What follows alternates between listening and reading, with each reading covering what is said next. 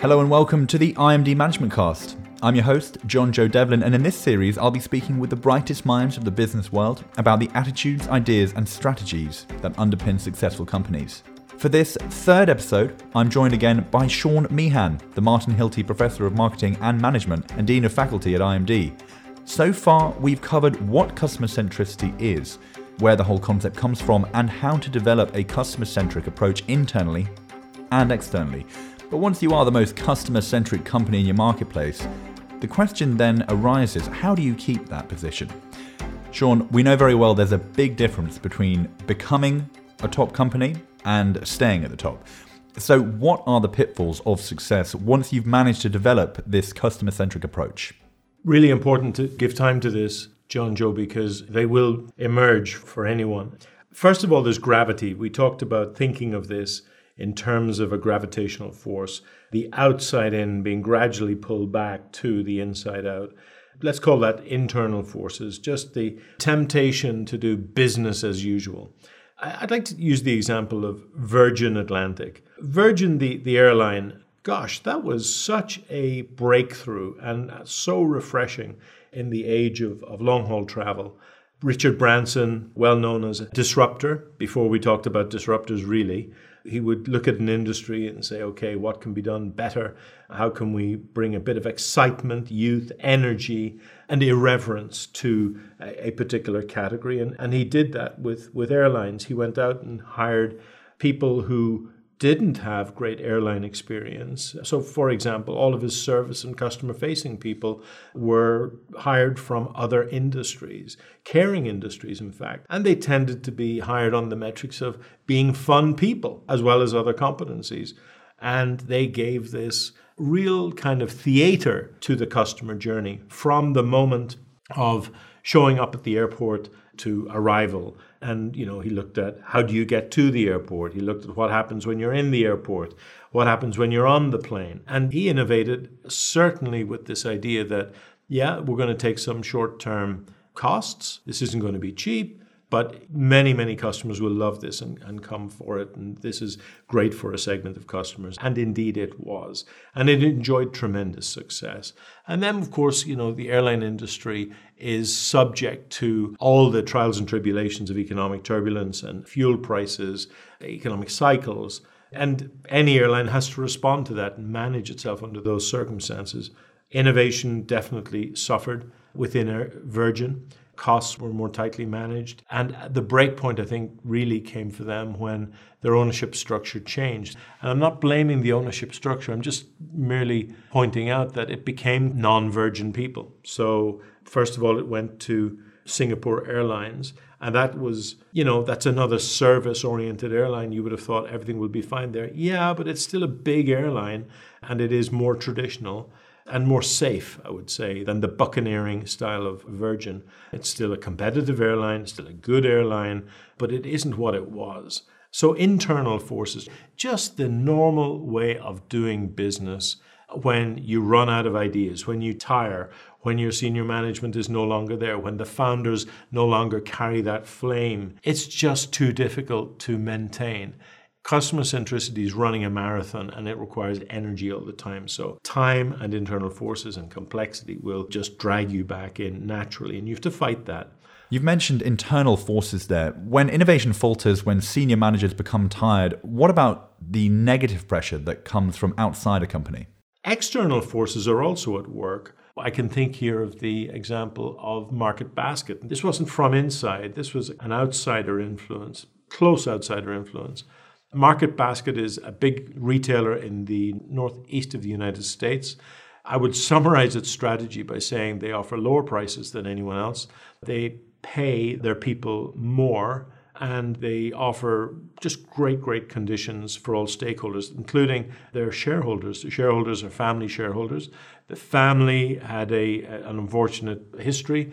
There were two sides to the family and you know the, the shareholding was 51 49% and uh, the 51% had their person in place with this particular strategy that was working so brilliantly for them and through the switch of allegiance of one or two shareholders the shareholders demanded that they have higher returns and their argument was look you can pay us more.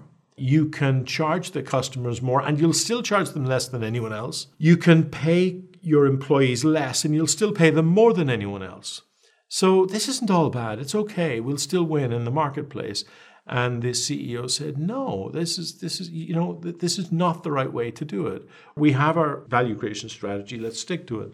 And they, he came under a lot of pressure from them. They demanded that he change strategy. He refused. They fired him. Okay, what happens next? Well, first of all, his employees reacted. They basically said, you know, nonsense we don't believe in what these shareholders are trying to do. We won't let them wreck the business. They went out on strike. Now, in the US, going out on strike is, is not an easy thing to do, and there aren't any protections. And so it's a, it was a very, very bold move by them, but they stuck with it. The suppliers then said, We won't deliver to the stores. You know, these guys are on strike for good reasons. We're in solidarity with them. And then customers, of course, couldn't buy food in a lot of these towns or in certain sections of these towns in the northeast of the United States. So in Massachusetts, for example, the state governor had to intervene and plead with the company to get its act together and sort this out. This was a bizarre thing. Customers were meeting at the weekend to stage protests. They would walk along the street with placards in support of a billionaire. You know, reinstate the CEO who was a billionaire. So these are poor people. And it was just an unusual thing. And this was essentially something outside of the control of management, forced upon it. They were absolutely pulling it inside out. And the response eventually was that, look, this isn't sustainable. The original CEO went to the private equity community, got the money together, bought out the then majority shareholders, owns the entire company now, and they are returning to the original strategy. But that was a very dramatic. He could have walked away, clearly, and the company would have been inside out. So, an example of a successful company being rocked by investors who perhaps didn't fully understand their customers. What about companies that are more straightforwardly disrupted, that are forced to change due to increasing customer demands? In any industry, you're going to face the S curve, you're going to face disruption. And the disruptor is going to be disrupted. One of the big flaws of disruption is that the disruptor doesn't realize they're very focused often on the short term changes they bring to the market. They celebrate those, they put themselves on a pedestal. And what they don't realize is that the market will change dramatically as a result of their intervention. The fact that you have been a disruptor and you have grown into this colossus as a result is also a real pitfall, actually. Now, and that's not to say that you should try to stay small. You will become big inevitably as you are achieving your ambition of creating customer value in new and better ways. But you've got to be incredibly cognizant of the demands that that puts on you to remain customer centric, as Bezos has done actually in Amazon or is doing in Amazon. And so, this idea of customer centricity and maintaining it once you've become the leader in an industry does it require individual efforts from big personality figures within companies to make these decisions, to keep them on the right track? Or, or, can these things be done by consensus, by a team? Is there a better or a worse way? Yeah, I, I think let's come back to the idea that it is a shared belief. And a shared belief is not the same thing as the charismatic leader shouting from the pulpit and us all genuflecting at the right moment. That actually is a pretty bad formula, I think, over time proven to be. And those people will leave anyway, or they will be gone for you know in, in different ways. So it, it, shouldn't and cannot rely on that. And in fact, if it's a shared belief, it, it isn't about that one person in any case. So I think number one, you've really got to know that shared beliefs matter. You know, John Lewis, partnership, really, you know, at a very interesting moments uh, now, trying to survive in, under the pressure of the internet retailers and we'll watch its response with great interest. It's a real test, but they've been very, very customer centric over a long time. They know that their beliefs matter. They know that the partnership matters and engaging everybody is absolutely key. And, and I would point to another example, which gets me to the next step, which is knowing they, they matter is one thing, but then showing it and demonstrating it through continuous moments of belief uh, also matter. And I'll link these two together in an example of Hilti, the global organization that provides equipment to professional construction workers around the world. They have something called the Hilti Culture Journey, which every new employee has to go through and experience, and they bring a new chapter to that journey every few years. Everyone goes through this. So everyone gets the same induction. Yeah, in the early moments of, of the emergence of one of these chapters, the senior management will spend more time on it. But when it's refined and piloted, the board will go and go through this experience together. They will reflect, they will ask themselves and challenge themselves and be very critical with themselves about the performance of the organization, the role of culture in the organization, and what they can do to inculcate their correct culture you know, the, the solution is always the same. We need to demonstrate. We need to demonstrate. And what's that? Moments of belief, continual flows. So when you look at some of the really, really interesting moves that the company has made that are public, we know that they moved into fleet management of tools so that they continue to own the tools and, and they kind of rent them out in a lease agreement. That's a service provision. That's not a product manufacturing company anymore they went into mining. You know, that's not construction. But there was really, there were really, really good reasons for, for that, how it made total sense. And by the way, it was the voice of a frontline sales rep that saw that opportunity and was able to bring it to the company and persuade them that this was an interesting thing to do. And that story, and it's, it's so unlikely that that would have happened. That story is very well documented to try to help people see this is our belief system in action. Hilti is also a company that has a strong belief in direct sales. Well, they have a quasi indirect model, shop in shops, that they use in some countries. Under certain conditions, it makes a ton of sense to reach customers that really value their products. And it, you know, there was a rationale to that, there was a story to that, and people needed to understand why we made this decision. And then uh, lastly, I would say, you know, as Jeff Bezos has said, all things come to an end. And the point there is what do you do when that becomes kind of obvious to you? You know, when you when you're in the bind. And we call that being boldest when it matters most. You're really looking for courage to bet the shop. And don't forget, that comes after years of success. And after years of success, you're not used to betting the shop. You're used to doing the right thing for the customer, but it's routine. And usually these uh, moves are not below the waterline. But you know, at some moment, like John Lewis is in right now. Betting the shop is what you need to do. You've mentioned before that the three core components that drive these moments, that belief, can really be boiled down to pain, fear, and ambition. And now we've just kind of spoken about the way companies inculcate the people that work there with the values that the company has. But can you do that really? Can companies imbue their workers with one or all three of these feelings? So the simple answer is no. But I think if we clarify the question, it's a maybe.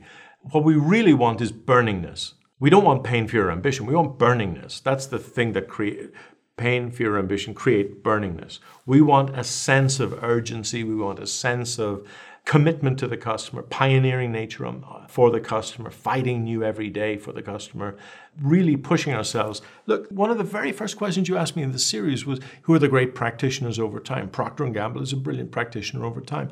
Tide is one of the absolute behemoth brands. Very, very exciting brand. And it looks like, Sean, what are you talking about? It's, it's a washing powder, exciting brand. Look, it was created with the very, very clear value proposition of Tide washes cleanest. Now, it was created in the late 40s. You can imagine white shirts, horrible grime in the atmosphere when you go out. You come back in the evening, you've got a grey shirt, and you know you have to boil the darn thing to get it back to white again. Those were the conditions under which Tide, with its promise of Tide washes cleanest, needed to perform. And they had this formula of snowy, brilliant fragrance. You know, that's how you will think of the clothes when they come out and the R&D scientists had specific marching orders vis-a-vis snowy, brilliant, and fragrant. You know, these things always have to be true. Now, Tide is still the number one detergent brand in the world. This is, you know, a very long time later. This is highly unusual in consumer goods. It's a more than $10 billion brand. There aren't that many of them around the world. And it has done so by pioneering every day. So first of all, it's gone through changes of the environment. We no longer have to walk around cities in these in the, that grime, gas-filled, coke-filled environment. It's safe to walk around. So our shirts are not grey in the evening. We sometimes are not living in the same family unit. You know, you had the atomic family back then, you had a Mr., a Mrs., and two kids. That's what the classic household looked like. Well, that's just irrelevant today. I mean, households are, are every every shape and size that you can imagine. So people tend to wash in shorter cycles, uh, in quicker cycles. They're not there during the day, so it needs to be on, you know, timed so the detergent can get sloppy during that time. Think about all of the conditions washing cold, washing for people with eczema. All of these things just became very important to consumers. Well, being ahead of the game with the consumer was where Tide wanted to be. And it's an innovation powerhouse. It's absolutely extraordinary. If you take a tablet of Tide today and smash it up on a table and bring a scientist in and compare the chemical composition of what you have today with what you had in the 40s, it is completely different.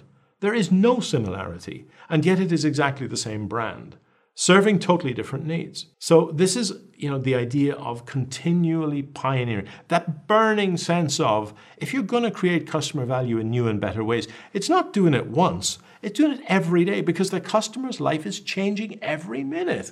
Experiences are enriching people's lives, they're changing their expectations. Circumstances, I mean, goodness knows, we've, we've had incredible circumstances for the last two years you know, yeah, we'll live life differently. And companies have to respond to this. Companies always need to be burning. So that's the thing I'm looking for. They shouldn't be going about creating pain. Pain will come if, it, if it's deserved. They shouldn't be creating fear. It'll be there if it's deserved. What they should be creating is ambition and demonstrating this is just a darn good thing to do. And I think that burningness is what keeps people on their toes and, and keeps these companies great over a long time. And, and there, are, there are several that are great over a long time. There are exemplars out there. It's just not the dominant model.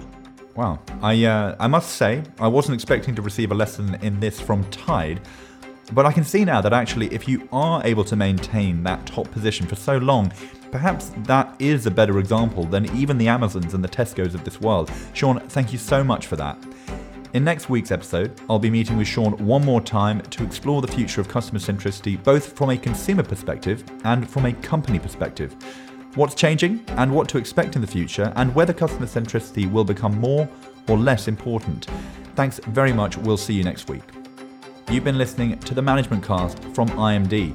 For more to read, you can go to I by IMD online, which offers exclusive business intelligence and interviews with the brightest minds in the industry, written by experts for experts.